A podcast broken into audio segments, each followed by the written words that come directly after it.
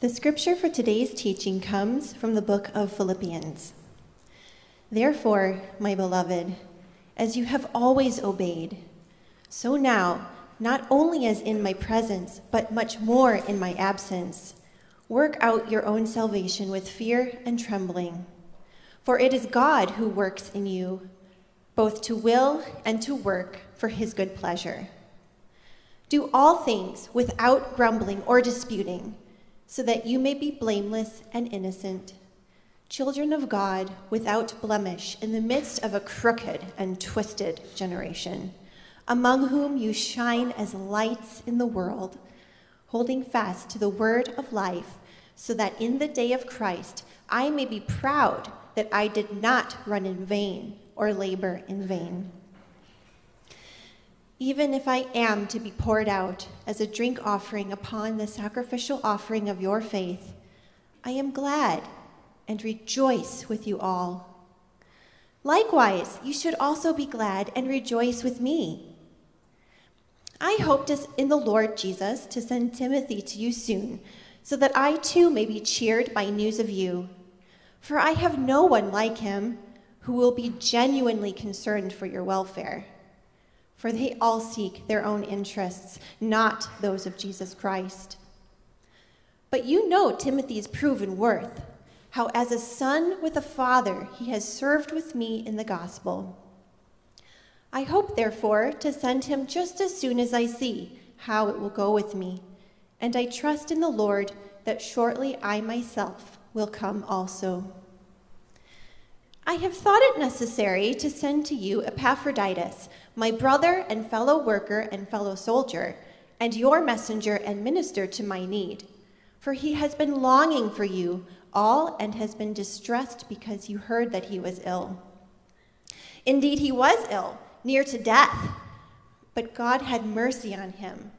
And not only on him, but on me also, lest I should have sorrow upon sorrow. I am the more eager to send him, therefore, that you may rejoice at seeing him again, and that I may be less anxious. So receive him in the Lord with all joy, and honor such men, for he nearly died for the work of Christ, risking his life to complete what was lacking in your service to me. This is God's word.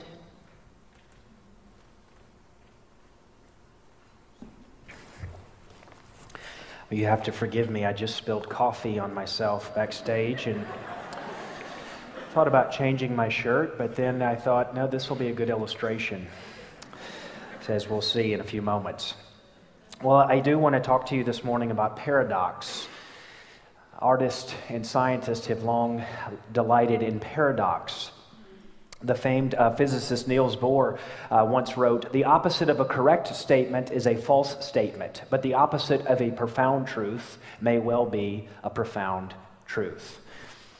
And a paradox, if you even know a little about modern physics, uh, is, is very much a part of the scientific endeavor today, but not just scientists, artists. Uh, the writer Oscar Wilde said in the picture of Dorian, Dorian Gray the way of paradoxes is the way of truth. To test reality, we must see it on the tight rope. And that's what I want us uh, to consider this morning the way of paradox, which the writer uh, Jen Pollock Michel says in her new book, The Gift of Paradox, is the way of holding up truths logically at variance with one another. And I'm talking about paradox because it seems like today we have lost our appetite for it, for uh, both and. Increasingly, we live in an either or world that has little patience for ambiguity or gray or mystery. Increasingly, we all see this. Uh, we are sorted into binaries of one and zero red or blue, uh, us or them, victims and villains, either or. And if you think about it, there's a lot of reasons for this. The undercurrent of anger, fear that pervades our current cultural moment. It makes us crave control and yearn for certainty. And this desire for uh, control and certainty has even uh, infected the church. And there's a place uh, for certainty in terms of the essentials of our faith. God gave us scripture, the Gospel of John says, so that you may believe Jesus is the Christ, the Son of God, and that by believing you may have life in his name. God gives us promises that we can build our life on. And these promises are meant to be clear. And yet, this same Bible is full of paradoxes. Indeed, paradoxes are essential to the Christian faith, are they not? Is Jesus fully God or is he fully man? Is God uh, one being or is God in three persons? Is God in sovereign control over all that comes to pass or do we have human responsibility? Well, this sermon is a plea for the blessing of paradox in an either or world. I think it's appropriate to talk about paradox in the letter to the Philippians. If we think about it, the whole setting of the letter presents us with a paradox. On the one hand, it's written from a Roman jail, from which Paul has no idea if he'll be released or executed. What is the one thing Paul is certain about? That his situation is dire. Of this, he is sure. On the other hand, Philippians is a signature letter of joy in the Bible. And that's been our overriding question over these weeks. How can we learn what Paul says he has come to learn? How can we learn the secret of joy, of having no anxiety, of being content in any circumstance? How can we get that? And one of the answers is developing a lived appetite for paradox. So, in our brief time together this morning, I want us to focus on a few paradoxes in our text for these verses happen to contain some of the most important paradoxes in the Christian faith. And start just with the beginning of verse 12 Work out your salvation with fear and trembling. This verse can be confusing because if there's anything that summarizes the gospel, the good news for the Apostle Paul, it's that our right standing with God, our right standing with God, our justification is his word, this has nothing whatsoever to do with our work or our working out. God's favor, God's smile is not tied to our being deserving or our working for it or our being godly.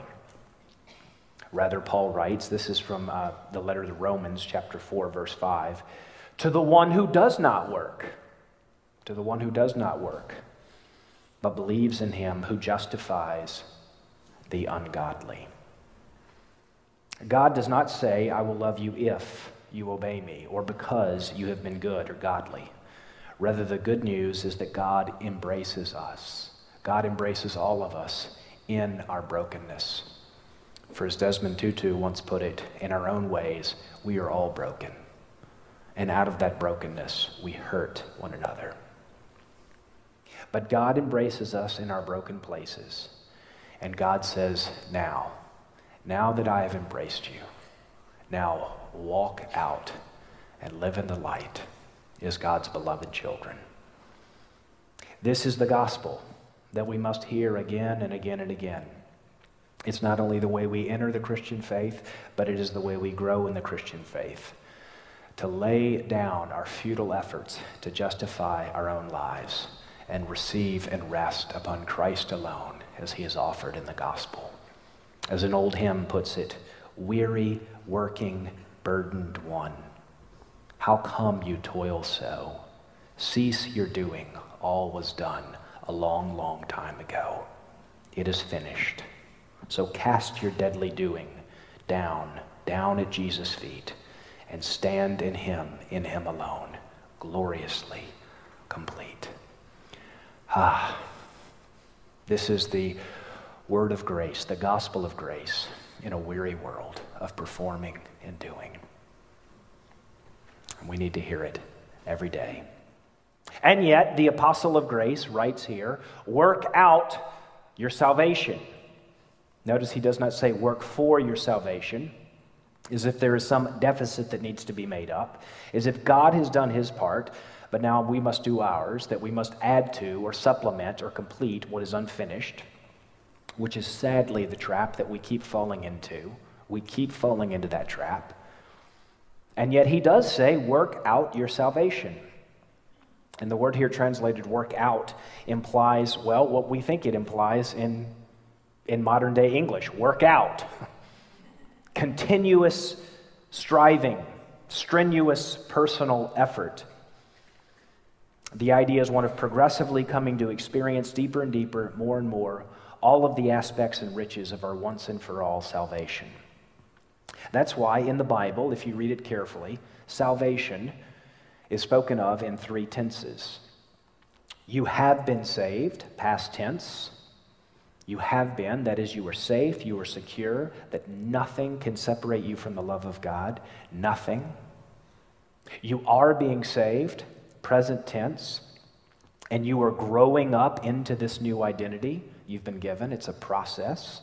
And one day you will be, you will be when God completes what God began. God will complete. He will. But until then, we are in a process, which is why our text begins in verse 12 with the word therefore. In light of the, all the words that have come before, going back to chapter 1, verse 27, well, remember, Paul is sketching, uh, sketching a portrait of the answer to a question what makes for a worthy life? And that's a question we all have what makes for a worthy life? And he is sketching here is a portrait of a life worthy of the gospel of Christ. It is one that stands firm. It is one that stands firm in unity, even when there are divided minds. And that this unity, he says, has been made possible, is only possible by our humility. And then in verses 5 to 11, he's just given Jesus as a supreme example of humility. So, verse 12 begins In light of who Jesus is and what he's done for you, therefore, work out your salvation. So, you, you hear the paradox, don't you? Is our salvation something freely given, or do we need to work it out? Is our salvation all of, all of grace, come and rest, or does it come with demands, come and die? Is our relationship with God by faith alone, or does our obedience affect our life with God? And the Bible's answer to all of these questions is yes. That is the paradox of grace. And please do not fall off the tightrope. Do not fall off this tightrope, or you will lose something essential to God's will for your life. I quoted Oscar Wilde earlier, who said, The way of paradox is the way of truth. And he says, We must walk the tightrope. And you could say that historically, and today, many of the places the church has gotten into trouble is when we've fallen off that tightrope onto one side or the other. And we're all prone to this. But the Apostle Paul is not afraid to say that the Christian life is both and. It is both a gift of grace and, he calls it, a race to run and a battle in which we are called to fight. He calls Epaphroditus his fellow soldier. It is a battle. And Jesus says, strive to enter the narrow gate.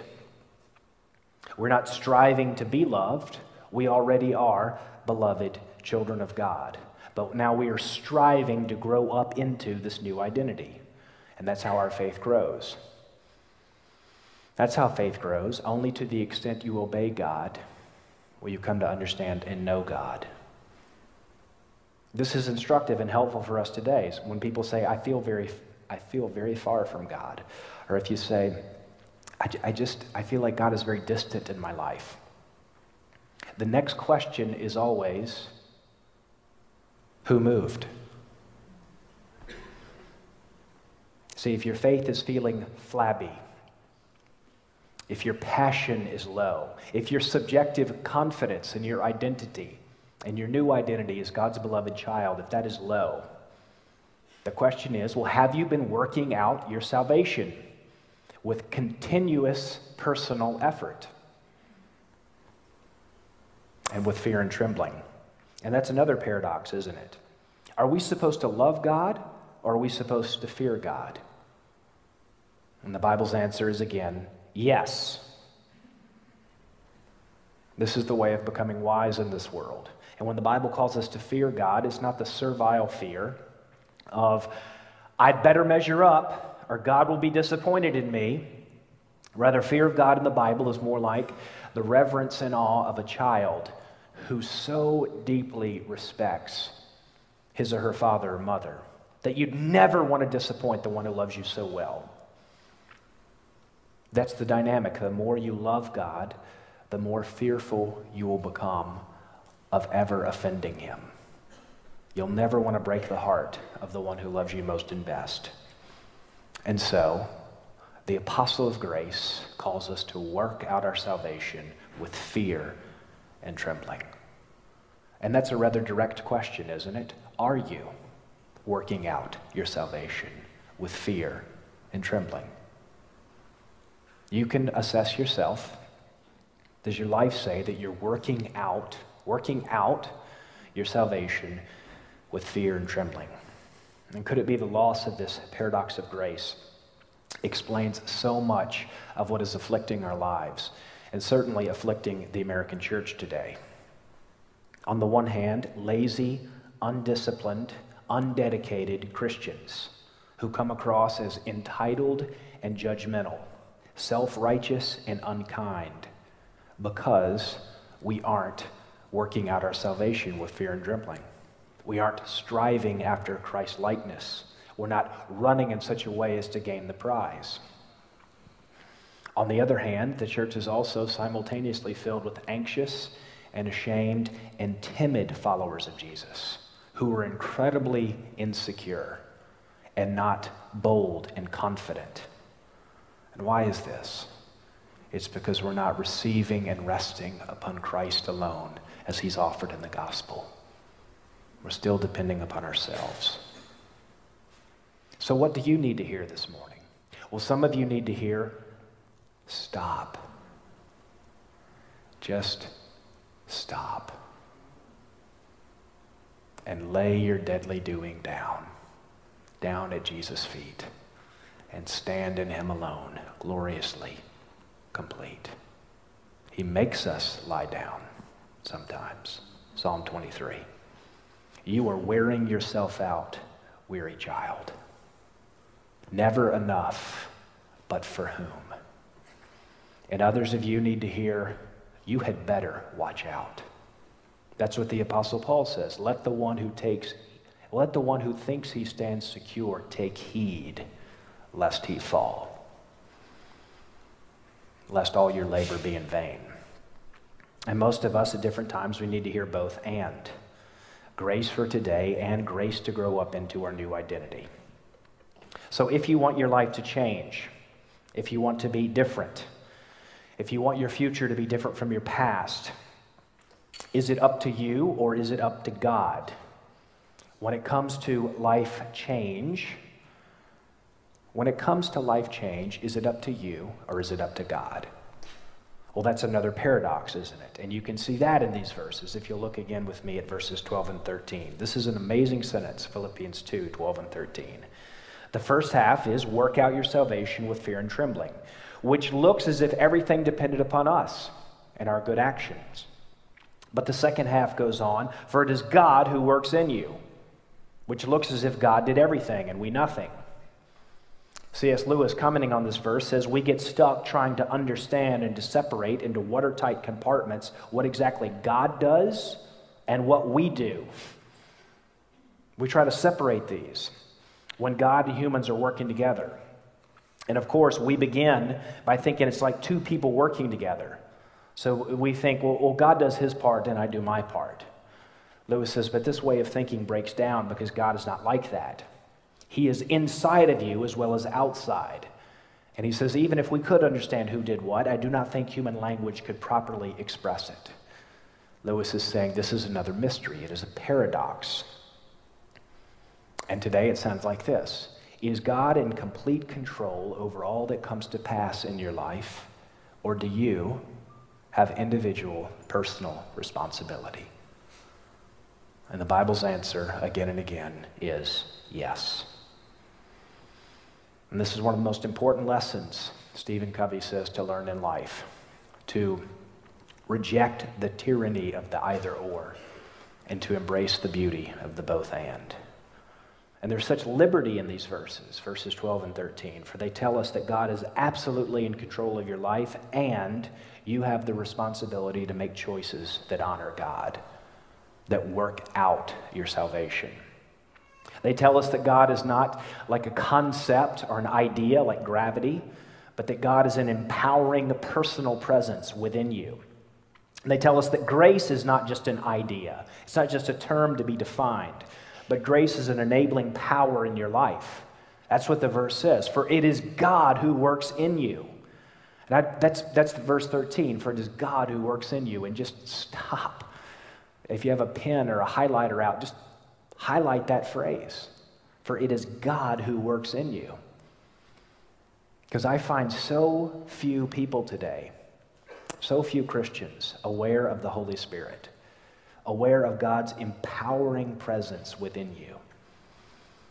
I mean, do we realize, if you belong to Christ, what resources you have within you? That you are not alone. That is a lie. You are not alone and you are not on your own. You have the Spirit of the incarnate, obedient, crucified, resurrected, and ascended Lord of the universe animating you and empowering you from within you. And He loves you most and best. So, how could you ever feel hopeless when you know Philippians 2, verse 13, for it is God who works in you? That's another paradox, by the way, that your strength will come. Your strength will come through acknowledging your weakness. That's a paradox. We all want to, we all want to be strong. How will this strength come? On the one hand, strength comes through saying, I can't. I can't do this on my own. I can't handle this. I can't manage this. And it is so hard for us, especially in Los Angeles, to admit we have failed. Or to say, I can't. To be weak or to look incompetent. But if you can say that, on the other hand, it opens the door to receiving, but God can. God can. Whatever is wearing you out, whatever is oppressing you or pushing you down, that you just feel hemmed in and overwhelmed by, but God can help you. He is a very present help to those who are in trouble. God is at work in you, and you receive his strength by letting go of your own futile efforts to control. That's what verse 13 says. It is God who works in you, both to will and to work. How sufficient is this help? He is at work in you both to will and to work according to his good pleasure. That he not only gives you the ability to change, God promises to give you the desire. Isn't this amazing? He promises to give us the desires to change. So you might want to change, but you feel, ah, you can't. That's right. That's right. You can't on your own, but God can, and He can change you deeper than at the level of your own behavior. He can reach into the soil of your very desires into the soil of what you want, God promises to change you at that deepest level of what you want and desire. That's where God promises to reach into the soil of your life so that life change in you is not superficial or temporary or behavioral, but it touches the very depth of your being. How sufficient is our God, and how great is his help. What a marvelous gift, this paradox, that God is at work in your life, the God who is absolutely sovereign over everything. And I mean everything. Everything that He has allowed in your life that has broken your heart and confuses and overwhelms you. Your past, present, and future. And so you can make your choices today without the anxiety and it is a crushing anxiety that it is all up to you and you had better get it right. Oh, that is agonizing. But that is the pressure a lot of us live under. And you know why? Because we don't walk by faith. That's the pressure we live under when facing a choice. Uh, I better get this right, or my whole future depends on it. You know what that is? That's terrifying. That's paralyzing. But if you know the paradox of these verses, that God is absolutely sovereign and you have a responsibility to work out your salvation, then you make your choice in the confidence that all things will work together for the good of those who love God. See, it's only by paradox. And only by this paradox will you have the peace when you don't know what to do. And when our future is so uncertain, but you say, God, I want to honor you, then comes the peace. Then comes the peace. And that's another paradox in these verses. Come back, come back. It's another paradox in these verses that the mundane has extraordinary consequence for your life. The mundane has extraordinary consequence for your life. See, we tend to think the real test of faith are the big test. You know, are you, are you willing to lay down your life for Jesus? But by definition, those tests are exceedingly rare if they ever come. What's far more important and formative in your life are your ordinary and everyday choices. And I'll show it to you in the text. I mean, right after this unprecedented call to work out your salvation with fear and trembling, what is the next verse? What is the arena? What is the stage? Look at verse 14. The next words, he says, Do all things without grumbling. Isn't that fascinating? I mean, don't you expect for him to make some grand pronouncement of what the, a worthy life is supposed to look like? And instead, he says, Do all things without grumbling. That the very litmus test of a worthy life is one that is learned not to grumble. About what? Well, verse four, read verse 14. Do all things without grumbling. Do all things. And we need to talk about this word grumbling because God's people are prone to it. We're prone to grumble. Most scholars, and I think they're right, think this is a reference to the Old Testament where God's people in Exodus and Numbers are called out for grumbling in the wilderness. And here's the thing if you read those stories, Numbers 11, Numbers 16, if you read those stories, the people were not being unreasonable about the things they were grumbling about. They had reasons to grumble lack of food, lack of water, the presence of fearsome enemies. And yet, God says, when you grumble against Moses and Aaron, God says, Why do you grumble against me? See, because your grumbling is showing that you don't trust God. Why do you grumble against me? God says. And I encourage you to read those stories. Read Numbers 11, read number 16, and you'll see that God takes this grumbling very seriously. It's fatal. It is a fatal condition in those stories. It is not a peccadillo of character. It is fatal in those stories. And this is not hyperbole. In uh, 1 Corinthians chapter 10, Paul warns the church at Corinth don't be like those that grumbled in the wilderness and who died there. Now, what is the implication? They did not enter the promised land because of their grumbling. And what's the implication? What is the implication? He's saying, your, your, your whole standing with God is affected by your grumbling, complaining heart. See, if you say, Oh, God will forgive me, we all grumble, don't you see you've fallen off the tightrope? You've compromised something very real and very important to the Bible's message that our grumbling matters to God. God says we're to do all things without grumbling. Well, what is grumbling? Well, I think we know what it is, don't we? It's that critical, complaining spirit that comes so naturally to some of us, especially if you're competent and capable, because you see a problem and you see something not being handled well, and you think, what are they doing? What is their problem? Why aren't they fixing this? And as in the Old Testament, it's legitimate.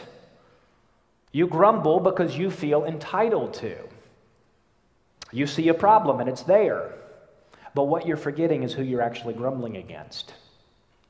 The commentator P.T. O'Brien says in Philippians, grumbling refers, quote, to those who create ill will instead of harmony within the community.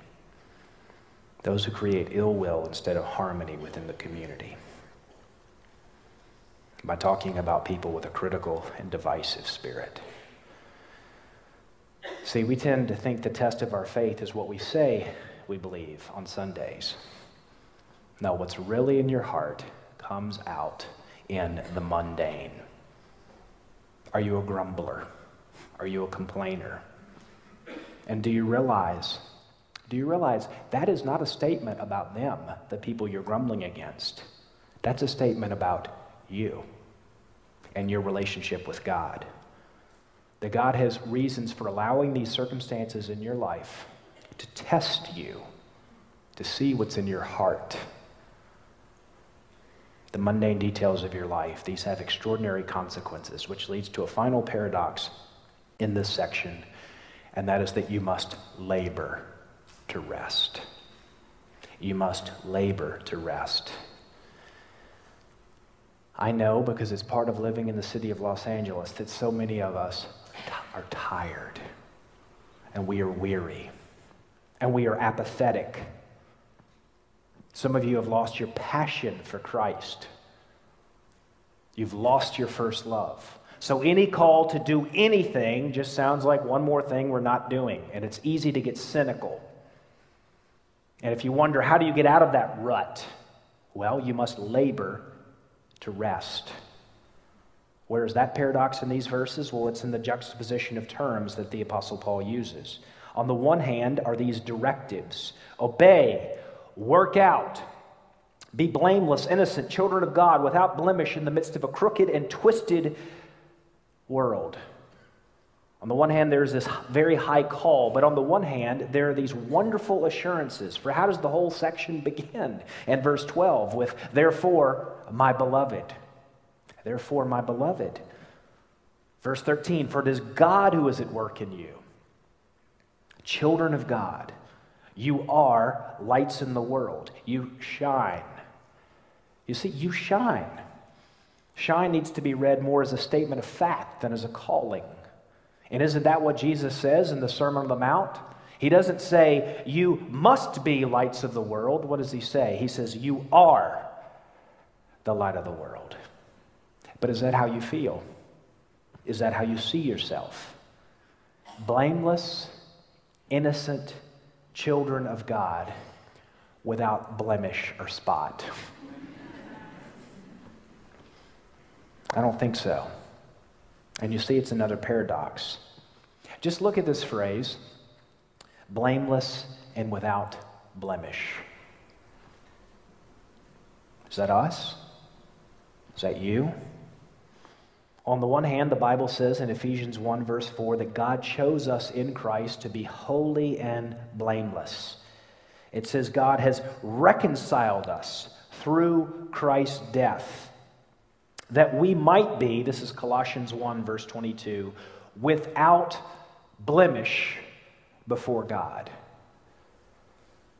We were, we were chosen to be without blemish, Ephesians 1, verse 4. We are without blemish, Colossians 1, verse 22.